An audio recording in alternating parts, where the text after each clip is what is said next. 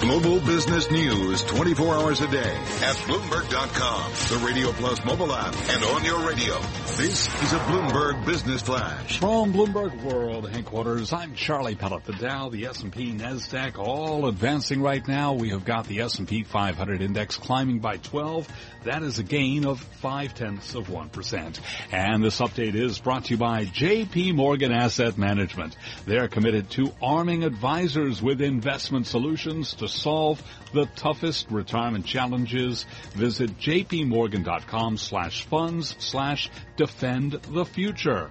JP Morgan Distribution Services, Inc. S&P 500 index up 12 now, a gain of 5 tenths of 1%. NASDAQ up 66, up by 1%. The Dow up 34, up 2 tenths of 1%. The 10 year down 430 seconds, yield 2.14%. Gasoline surging 4.8%. Gold down four tenths of one percent to thirteen ten the ounce. West Texas Intermediate crude down eight tenths of one percent. I'm Charlie Pellet. That's a Bloomberg Business Flash. Charlie Pellet, thank you very much. You are listening to Bloomberg Markets. I'm Carol Massar in our Bloomberg 1130 studio, and this is Bloomberg. Easy come, easy go. We want to talk a little bit about the next Fed meeting. It's just roughly three weeks ago, and one former Fed advisor, as crazy as it sounds, says a rate cut could be just as likely as a rate tightening. A story only on the Bloomberg. Danielle DiMartino Booth, former advisor to the Dallas Federal Reserve, also a Bloomberg Prophet columnist, professionals who are offering actionable insights on the markets, the economy, and monetary policy. Keep in mind, contributors may have a stake in the areas that they write about. Danielle, back with us in our New York studio. Nice to have you here. So great to be here today. I love this. I kicked off my broadcast saying we've got someone we're going to talk to who said we could get a rate cut A rate as cut. likely as a rate increase. And this is prior to Harvey. Prior to Harvey, what's your thinking?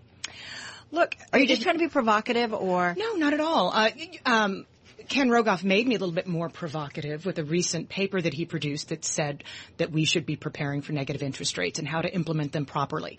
Uh, and this was something that just, just, just came out last week. Uh, and he's considered to be kind of your maverick thinker when it comes to cashless societies, the way central bankers are going to handle the next crisis or even the next recession. And again, there he is calling for negative interest rates, but to, to do it better and more effectively than Japan did, of course. Um, but so tell me your thinking though. What justifies it? You're going to go, you, you walk into a room mm. of great thinkers, economic thinkers, and you say, hey, we're going to get a rate cut. Yeah. Not a rate increase. And they look at me like I've got three heads. Correct. So what do you say to them? What's your, what's your list to kind of justify this argument? Well, I mean, these are things that I learned at the Fed, right? Th- th- There's a lag for everything, but one of the first lessons that we learned about Economics 101 is that the manufacturing sector tends to lead the economy at the margin. So it tends to presage what's to come. And we know that the auto manufacturing sector is in an outright recession. We know that. We know that for a fact. And this is, How- again, why do you say it's in a recession? that, that's just the Fed's industrial production figures. Uh, period. And That, that was one of my recent um, Bloomberg columns, uh, and, and we, we ran the graph, and it it has turned negative. Manufa- uh, auto manufacturing production and and always parts. seen as a precursor to a recession?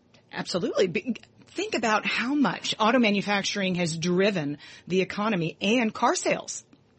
I get that, but I would also argue that we're in this sharing economy, right? So I don't really have to, certainly where I live, Mm-hmm. Right. uh, have to have a car. I have a car, but I don't have to have a car. Right. Uh, I look at my nieces and stuff. They don't really, I think, care truly about having a car Mm-hmm. unless they, they, you know, need it depending on where they're living because of Uber, because of ride sharing and so on and so forth. So how does that play into it? But we're talking again about the drivers of the recovery. What's been holding up this 2% give or take growth rate? Obviously, we've just had a much better Yeah. uh, second quarter.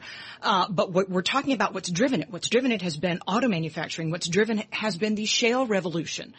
And as we're seeing again post Harvey, oil prices are are coming down.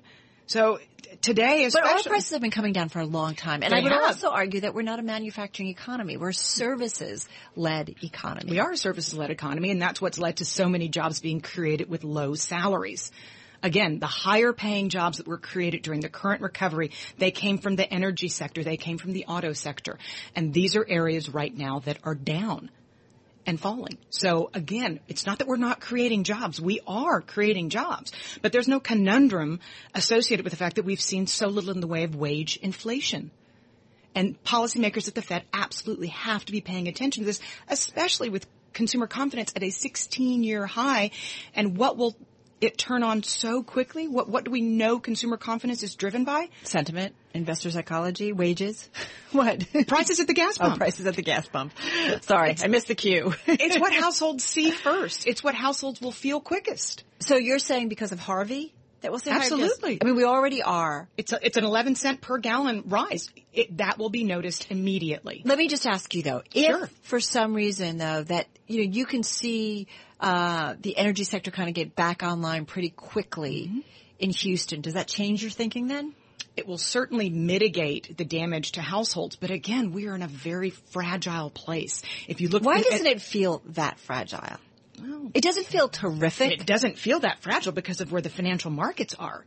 But again, they're kind of what has not caught up with the rest of the data with the saving rate at at, at multi-year lows with uh, with with consumer credit defaults going up. We're hearing from the credit card companies. We're hearing from the auto lenders um, that, that defaults are picking up. All right, so we've got a meeting come what September 20th? September 20th, yes. So- will they, what will they do with their balance sheet? Do you sheet? think so? We could see. Okay, right. We care about the balance sheet, but you're saying, wait, we're going back to the fundamental stuff of what's going on with rates. That that Mm-hmm. That's right. becomes another debate. Yeah, I, I found it to be highly suspect, and I'm not the first person who has said this. Yeah. That they didn't talk about monetary policy at Jackson Hole at all. Because maybe they don't know what to do. Well, I don't mean that as a. No, I'm no, not being no, no. critical, but I think it's like If they were data dependent going into Jackson Hole, now they're data confused coming out of Harvey. Because, the, look, if, if they weren't sure what they were going to do before, there's no way. My vote for September is that they're going to say we intend to start shrinking the balance sheet because they left themselves a little bit of wiggle room in the last Fed meeting minutes that said we're, we're going to continue to possibly discuss it at the September meeting, not necessarily pull the trigger. Danielle is a, a recession playing into your thinking as well. Is it somewhere in the next six to twelve to eighteen month horizon? I think so. Uh, you know, I was speaking to my good friend Dave Rosenberg, who's up in Toronto, and he and I were talking. yeah. yeah, he and I were talking about housing.